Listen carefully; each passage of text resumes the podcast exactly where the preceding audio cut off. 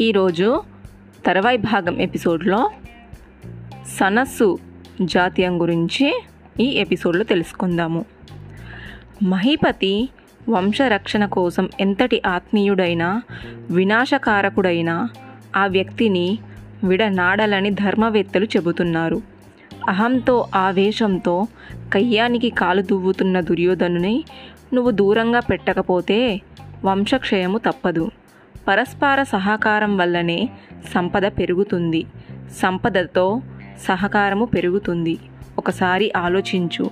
భీష్మ యుధిష్ఠులు కర్ణార్జునులు భీమ దుర్యోధనులు అభిమన్య లక్ష్మణ కుమారులు కృపా ద్రోణాది ఆచార్యవర్యులు వీరందరూ పెంపెక్కిన ప్రభావంతో నీ ఆజ్ఞలను శిరసా వహిస్తూ ఉండగా నీ వైభవం ఎంత నమ్ముతున్నగా ఉంటుందో ఊహించు. నీ స్థాయికి ఇంద్రుడు సరిపోలడు అని విదురుడు పరిపరి విధాల నచ్చజెప్పే ప్రయత్నం చేశాడు. ఒక గాఢ నిట్టూర్పుతో ధృతరాష్ట్రుడు తన అసహాయతను వ్యక్తం చేశాడు. కొంతసేపు మౌన ముద్రిక్తుడై నాయనా విదుర ధర్మ పద్ధతి నీతి మార్గం తేడా మాటలతో ఎంత ఓర్పుగా నాకు విషదపరిచావు. నా మనసు కొంతమేర కలకతేరినది. లౌకిక విషయాలు ఎరిగించావు అలౌకిక సూక్ష్మాలను కూడా ఎరుకపరిస్తే ధన్యుణ్ణి అవుతాను అని అభ్యర్థించాడు. విదురుడు వినమ్రుడై రాజా నాకు తెలిసిందంతవరకు తెలియజేసుకున్నాను. ఇక నీ వడిగిన పరమార్థ విషయములను తెలిపి ఉపదేశ ఉపదేశించగలవాడు సనత్సు జాతుడొక్కడే. అత్యంత పురాణ పురుషుడే గాని కాల ప్రభావానికి లొంగని మహానుభావుడు. ఆ మహాముని నేనొక మారు దర్శించుకున్నాను. పరమార్థ రహస్యాలన్నీ ఆయనకు కరతాళమాలకం అనగానే ధృతరాష్ట్రుడు ఆ మహనీయుణ్ణి సందర్శించాలని ఉంది. ఆ మహర్షి బోధనలు వినాలని ఉంది అన్నాడు. విదురుడు భక్తి శ్రద్ధలతో సనస్సు జాతును మనసును సంద్ర సంసరించుకొని త్రికరణ శుద్ధిగా ఆవాహన చేశాడు. ఆ ధర్మవేత్త విదురుని ఆహ్వానాన్ని మన్నించి వారి సమక్షంలో సత్కరించారు. విదురుడు ఆ మునివరుణ్ణి సాష్టాంగ ప్రణామాలు సమర్పించాడు. ధృతరాష్ట్రునికి ఆయన రాక వివరించాడు. సనత్సు జాత మహర్షికి సముచాతి సాహసం నుంచి హర్షపాద్యాలను గౌరవించాడు. ధృతరాష్ట్రుని ఆనందానికి అవధులు లేదు. విదురుడు సుజాతాలను నమస్కరించి మహాముని సుఖ దుఃఖాలు లాభలాభాలు శీతోష్ణాలు మొదలైన ద్వంద్వాలను అతీతమైన పరమార్థ విశేషాలను మీ ముఖత వినాలని ఉత్సాహపడుతున్నాడు. మా చక్రవర్తి అన్నాడు. ధృతరాష్ట్రుడు కూడా తన కోరికను తెలిపి ప్రాధేయపడ్డాడు. సనస్సు జాతుడు వారి అభిష్టాన్ని మన్నించి అలౌకిక ప్రపంచంలో అనేక నిగూఢ రహస్యాలను వివరించాడు. మామూలు చూపుకు అందని ఎన్నో అతిత ప్రకృతులను విషదపరిచాడు. ధృతరాష్ట్రుడు ఆ తత్వబోధముతో ఆనంద స్థితిని చవి చూశాడు. తూర్పు ఆకాశంలో అరుణ శోభలు అలుముకున్నాయి. తన వంశంలో పుట్టిన పాండవేయ ధార్తరాష్ట్రులు తమలో తాము కలహిస్తున్నారని తెలిపి చంద్రులు తెల్లబోయి ఎక్కడో ఆకాశం అంచున కళావిహీనంగా కనిపిస్తున్నారు. ప్రభాత వేళ వీస్తున్న పిల్లగాలులు మందిరాలలో వెలవెలబోతున్న దీప శిఖరాలు వణికిపోతున్నాయి. చెట్లు చేమలపై కొండ కోణలపై అరుణారుణ ప్రభ తాండవిస్తుంది. ధృతరాష్ట్ర మహిపతి పేరోలగం సభాసదులు నిండుగా ఉంది. గురు వృద్ధులు కురు వృద్ధులు రాజబాంధవాలు శాస్త్రవేత్తలు సముచితాసనాలు అలంకరించారు. సంజయుడు సభనుద్దేశించి మాట్లాడాడు. తాను ఉపప్లావ్యానికి వెళ్ళడము అక్కడ ప్రముఖులు చెప్పిన మాటలు సనివిరంగా సభకు వివరించాడు. కొందరు సభాసదులు అడిగిన ప్రశ్నలకు సంజయుడు సమాధానాలు చెప్పాడు. వాసుదేవుని హితోక్తులు వంటి హెచ్చరికలను యథాతథంగా వినిపించాడు. ధర్మజుడు అర్జునుడు తదితరులు ఏ తీరున మాట్లాడింది ధృతరాష్ట్రుడు అడిగి అడిగి తెలుసుకున్నాడు. కర్ణుడు పాండవులు పంపిన సందేశాలను ప్రజర్విల్లాడు. దానికి భీష్ముని విమర్శనలు ఆజ్యం పోశాయి. అర్ధానురాగాలతో ఆదరిస్తున్న కౌరవాపతికి సదా విధేయునిగా ఉండటమే నా తప్పిదమా? ధృతరాష్ట్ర భూజని పుత్రులకు పౌత్రులకు ఆప్తకోటి సర్వదా శుభమే చేకూరాలని నేను కోరుకుంటున్నాను అన్నాడు రాధేయుడు. భీష్ముడు కర్ణుని మాటలు లక్ష్య పెట్టక ధృతరాష్ట్రుని వైపుకు తిరిగి నరేశ్వర ఈ సూతపుత్రుడు ఏ విషయంలోనైనా పాండకుమారులతో సరిపోగలడా? ఇతని ప్రగల్భాలే దుర్యోధనుని దురంకారాన్ని రెచ్చగొడుతున్నాయి. పాండుపుత్రులు అనేక సంగ్రమాలలో ఎందరినో జయించి తమ సామర్థ్యాలను నిరూపించుకున్నారు. వారి అంగరాజు అమ్ముల పొది ఒక్క విజయమైన మచ్చుకి కలదా? ఘోషయాత్రలో గంధర్వులు దుర్యోధనులు బంధించి తీసుకొని పోవుచున్నదని ఈ మహానుభావుడు శౌ శౌర్య పరాక్రమ పాటవని లెచ్చటకి పోయినవో పొగడతలు దేహానికి ఉబ్బరింపినవో గాని కండపుష్టిని ఈ జాలవు అన్నాడు నిర్భయంగా. వెంటనే ద్రోణాచార్యుడు తన గంభీర స్వరంతో మహారాజా సంజయుడు తెచ్చిన సందేశాన్ని సకాల్యంగా విశ్లేషించవలసి ఉంటుంది. పాండవులతో వైర్యం మనకు క్షేమకరం కాదు. విజయుణ్ణి ఎదురొడ్డి నిలవడం ఎవరితరము కాదు. ఖాండవ దహన వేళ విజయుడు. ప్రదర్శించిన శక్తి సామర్థ్యాలు జగదిత్వం. కథన రంగంలో అడుగుపెట్టే ముందు బల బలగాలను లెక్క కట్టుకోవాలి. ఒకసారి దిగాక విజయమో వీర మరణమో తప్పో మూడో ప్రత్యాయాలు ఉండదు కదా? అని అన్నాడు. ద్రోణాచార్యుడు శ్రేయోభిలాషిగా పలికిన హితవచనాలను ధృతరాష్ట్రుడు పట్టించుకోలేదు. అంతకు ముందు ఎంతో దురదృష్టితో భీష్ముడు చెప్పిన మాటలు లక్ష్య పెట్టలేదు. పైగా సంజయుని సారించి సంజయ ధర్మపుత్రుడు మన సేన సన్నాహాలను సక్రమంగా అవగాహన చేసుకున్నాడా? మనకింతటి సైన్య సంపత్తి సమకూరినపడి ఇక అతనికి వనకూరే బలగా లేటి ఇవన్నీ యోచన చేశాడా? అన్నాడు విని సంజయుడు. నిర్ఘాంతపోయాడు. కొంతసేపు శీల ప్రతిమే వలె ఉండిపోయాడు. ఈ నరేశ్వరుడేంతి ఎవర్రివాడు?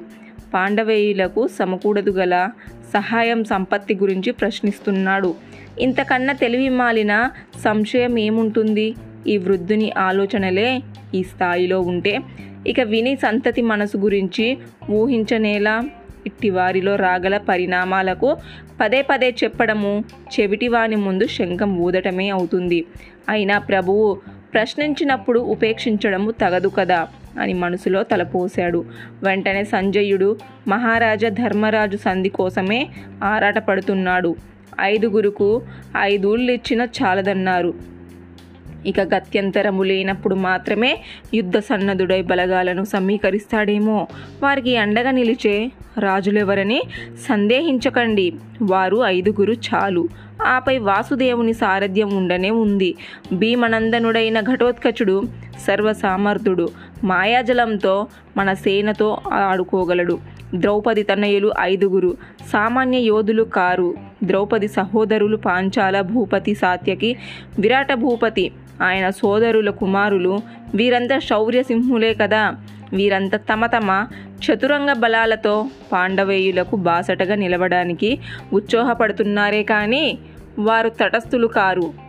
అంతటి అమోఘ బల ప్రభావం కలిగి ఉన్న పాండపుత్రులకు దండెత్తడానికి సంకోచించి సంధికి మొగ్గు చూడవలసింది మనము అన్నాడు. జంకు లేకుండా ఆ మాటకు దుఃఖోద్వేగంతో ధృతరాష్ట్రుడు కుమిలిపోయాడు. సంజయుడు మాటలకి ఏకీభవిస్తూ నైరాశ్యంతో తన మనోవేదన వెళ్ళబేసుకున్నాడు పాండవుల శౌర్య పరాక్రమాలు తలుచుకొని శ్లాఘించాడు కురురాజు. సంజయ ద్యూతకేలు జరిగిన నాటి కోసము కౌరవులు అశుభం సంతృప్తిసినట్టు తోస్తుంది. వారి శౌర్య సంపదను నేనెన్నడూ తక్కువ అంచనా వెయ్యలేదు. యుద్ధం నా వంశనాశనానికి దారి తీస్తుంది. నా మనసు కీడు శంకిస్తుంది అన్నాడు.